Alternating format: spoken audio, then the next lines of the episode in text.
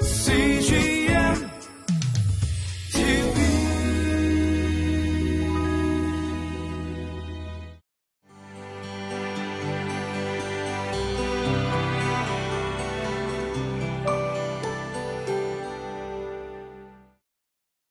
할렐루야, 온누리교회 김소리 목사입니다. 하나님 말씀을 읽고 묵상하면 우리의 삶에 놀라운 변화가 시작됩니다.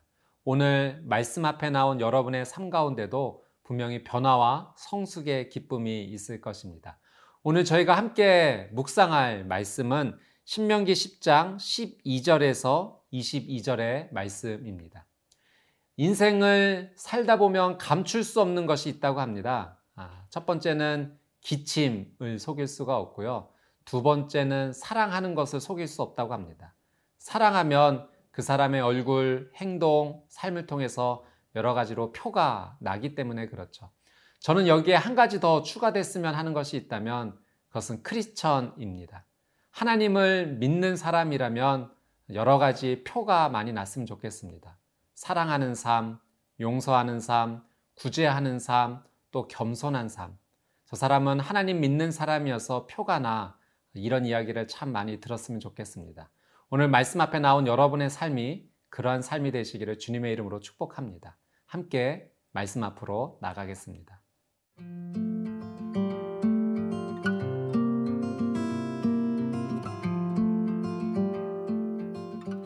신명기 10장 12절에서 22절 말씀입니다. 이스라엘아, 내 하나님 여호와께서 네게 요구하시는 것이 무엇이냐?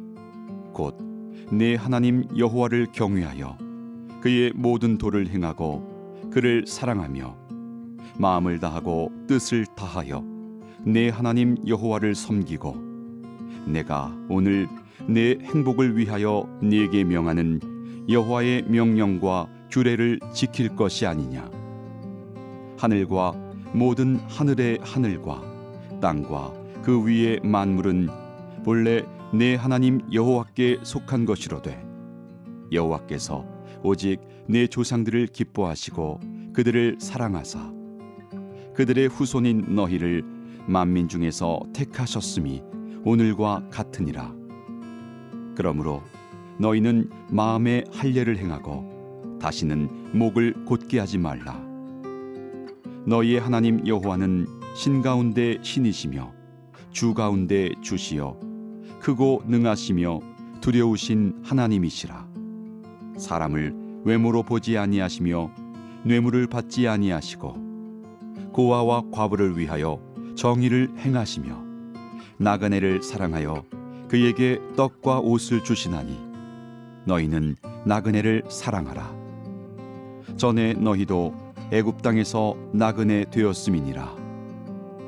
내 하나님 여호와를 경외하여 그를 섬기며 그에게 의지하고 그의 이름으로 맹세하라. 그는 내 찬송이시요 내 하나님이시라. 내 눈으로 본 이같이 크고 두려운 일을 너를 위하여 행하셨느니라. 애굽에 내려간 내 조상들이 겨우 70인이었으나 이제는 내 하나님 여호와께서 너를 하늘의 별같이 많게 하셨느니라. 신명기의 별명은 순종의 책입니다. 이 신명기 말씀을 통하여 모세는 하나님께 순종하는 길이 축복의 유일한 길이다라고 우리에게 가르쳐주고 있습니다. 하나님께 순종할 때 우리의 인생 가운데 놀라운 행복이 임한다는 것이죠. 우리 13절 말씀 함께 보겠습니다. 내가 오늘 내 행복을 위하여 내게 명하는 여호와의 명령과 규례를 지킬 것이 아니냐. 행복을 위하여 하나님 말씀에 순종해야 된다. 여기서 행복을 위하여 라는 말의 원어의 의미 안에는 기쁨이 계속하여 채워진다 라는 의미가 담겨져 있습니다. 여러분, 우리의 삶 가운데 기쁨이 지속되기 위해서는 외부로부터 그 기쁨이 계속 공급되어야 됩니다. 제가 이런 글을 한번 읽어보았는데요. 어떤 사람이 회사에 입사를 했습니다. 입사를 했더니 3개월 먼저 입사했던 동기가 있었는데요. 그 동기가 굉장히 일을 잘 했다고 합니다. 사람과의 관계 속에서도 너무 잘해서 회사 내에서 칭찬이 자자했던 것이죠. 위 상사 부장님도 이 동기가 하는 일을 보며 늘 항상 마음에 들어 했습니다. 동기가 너무 일을 잘하다 보니까 자연스럽게 자신의 모습이 비교가 되었던 것입니다.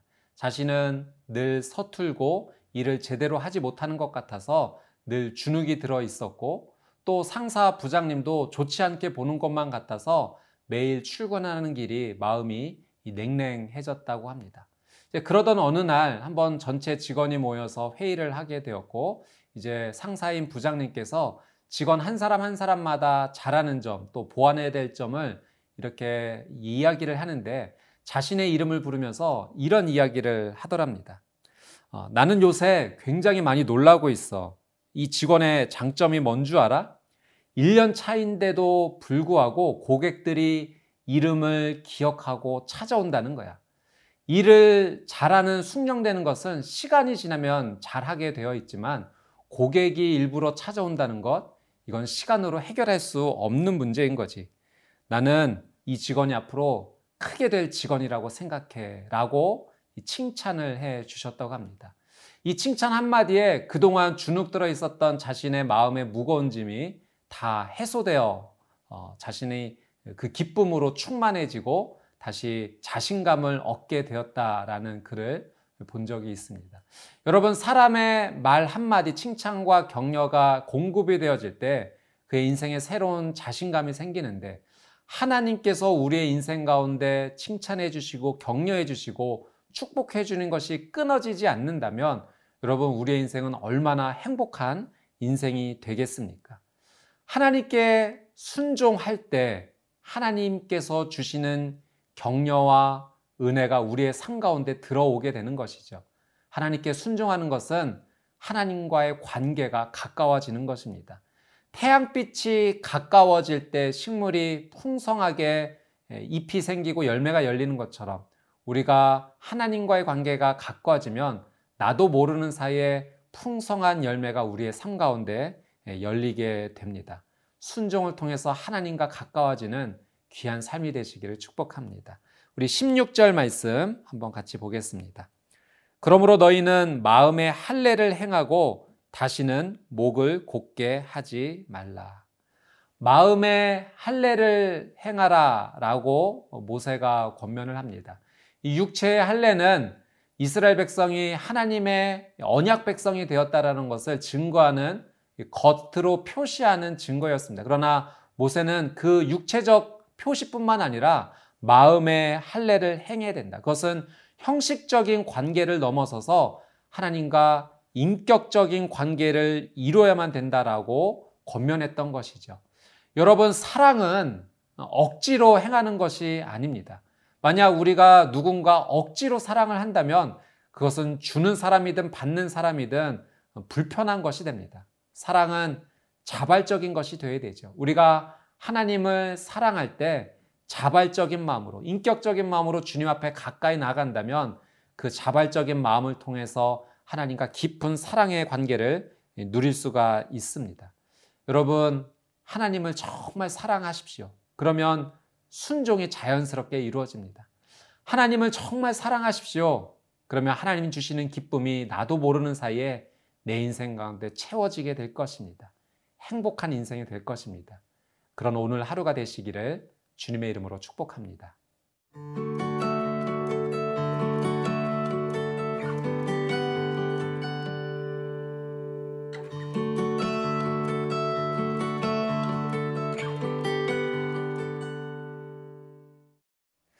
만약 오늘 여러분의 삶의 주변에서 이런 질문을 하신다면 여러분 어떻게 대답하시겠어요?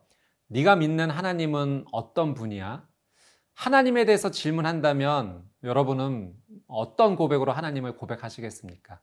여러분의 그 고백이 아마 여러분의 신앙 고백이 될 것입니다. 모세는 하나님이 어떤 분인지에 대한 고백을 하고 있습니다. 우리 17절 말씀 한번 읽겠습니다. 너희의 하나님 여호와는 신 가운데 신이시며 주 가운데 주시요 크고 능하시며 두려우신 하나님이시라. 사람을 외모로 보지 아니하시며 뇌물을 받지 아니하시고. 모세의 신앙 고백을 보면 하나님은 신 가운데 신이다, 이 최상급 표현을 합니다. 또 위대하시고 전능하신 하나님이다라는 고백도 함께 포함되어 있습니다. 이 모세만의 독특한 신앙 고백을 볼 수가 있는데요, 하나님은 사람을 외모로 보지 않으신다라는 고백을 하고 있죠. 외모라고 하는 것은 우리가 눈으로 볼 수 있는 어떤 외형적인 모습도 포함하고요, 또 더 나아가 그 사람이 가지고 있는 어떤 지위, 위치, 조건, 이 모든 것을 다 포함하고 있는 것입니다. 모세가 하나님은 사람을 외모로 판단하지 않으신다라고 고백했던 것은 아마도 모세가 느꼈을 때 자신이 가지고 있는 어떤 외적인 조건에 대해서 이 컴플렉스 또는 약점으로 모세는 생각하고 있었던 것 같습니다. 모세는 아주 어린 시절 죽을 뻔한 인생에서 극적으로 살아나서 이 이집트 애굽 땅의 왕자로서 자라나게 되죠. 근데 그 왕자로서 자라나는 과정 속에서 아마 어떤 외적인 차별이 있었던 것 같습니다. 왕자였지만 이집트인이 아니었기 때문에 그가 왕으로 나가는 데서는 어떤 방해 또는 어떤 조건이 되지 않았을 것이죠. 이런 것으로 인해서 모세는 자신이 가지고 있는 조건이 약점으로서 느껴지고 그것에 대해서 마음이 약해지고 허물어지는 경험이 있었던 것 같습니다. 그랬던 그가 하나님을 만났습니다. 그가 하나님을 만났더니 그 하나님은 자신을 외모로 판단하시는 분이 아니라는 것을 깨닫게 된 것이죠. 어느 하나님께서 그를 부르셔서 이스라엘 백성들을 구하러 가라라고 하셨을 때 솔직하게 고백합니다. 하나님, 저는 말을 잘 못합니다. 입술이 둔하고 혀가 뻣뻣합니다. 라는 고백을 하게 됩니다. 그런 그의 고백에 걱정하지 마. 내가 내 형 아론을 붙여줄게. 하나님께서 말씀하시죠. 외형적 조건에 약점을 가지고 있었던 이 모세가 놀라운 하나님의 은혜와 사랑을 경험하게 됩니다. 오늘 여러분의 삶의 자리 가운데 어떤 나의 조건, 외적인 어떤 모습 때문에 늘 약점이라고 생각하셨던 분이 계시다면 하나님께 나아가십시오. 그는 하나님은 우리를 외모로 판단하지 않으시고 우리의 약점을 채워주시고 오히려 그것을 역전시켜서 놀라운 은혜로 인도하여 주십니다. 그 귀한 하나님을 만나고 또 경험하고 고백하는 하루가 되시기를 바랍니다. 19절 말씀 한번 보겠습니다. 너희는 나그네를 사랑하라. 전에 너희도 애굽 땅에서 나그네 되었음이니라. 하나님을 사랑하고 순종한다라고 하는 그 증거는 나그네를 사랑하는 모습입니다. 여러분, 사랑한다라고 말하면서 표현하지 못한다면 그 사랑은 가짜 사랑입니다. 사랑한다면 표현할 수밖에 없죠. 하나님을 정말 사랑한다면 어떻게 표현돼야 되는가? 그것은 나그네를 사랑하는 삶입니다. 여러분, 창세기의 아브라함의 삶을 보면은 아브라함의 일상 가운데 나그네를 만나 대접하는 장면이 나옵니다.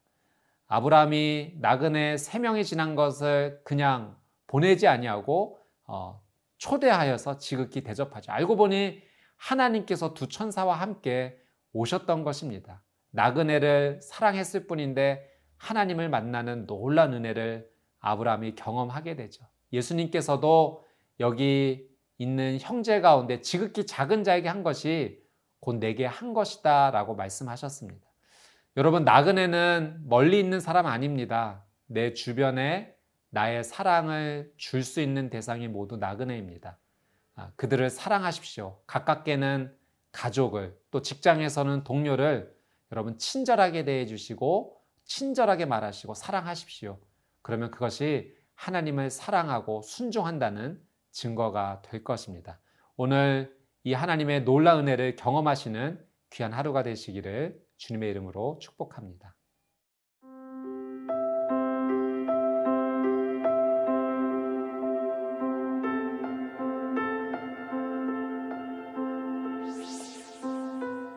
순종의 책 신명기를 통해 하나님의 말씀을 듣게 해주셔서 감사합니다.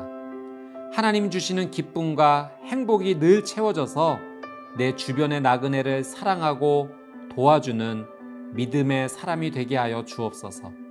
나를 차별하지 않으시고 있는 모습 그대로 받아주시며 부족한 것은 사랑으로 채워주시는 하나님을 닮아가는 하루 되기 원합니다. 하나님 사랑합니다. 하나님 순종합니다. 하나님이 계셔서 저는 너무 좋습니다. 예수님의 이름으로 기도드립니다. 아멘.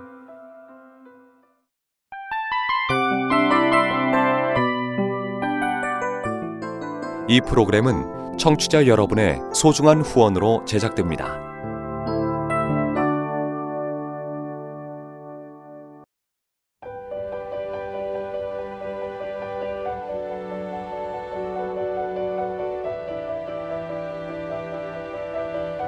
세상에는 수많은 교회들이 있지만 더 깊이 있는 말씀 강해를 찾기 위해 크기로만 교회를 선정하지 않습니다. 보다 좋은 영적 콘텐츠를 더 많이 나누기 위해 방송비를 받지 않습니다. 1년 365일 복음만 전하고 싶어서 우리는 광고를 하지 않습니다. 온누리의 복음을 땅끝까지 CGM TV와 함께 땅끝 선교사가 되어주세요.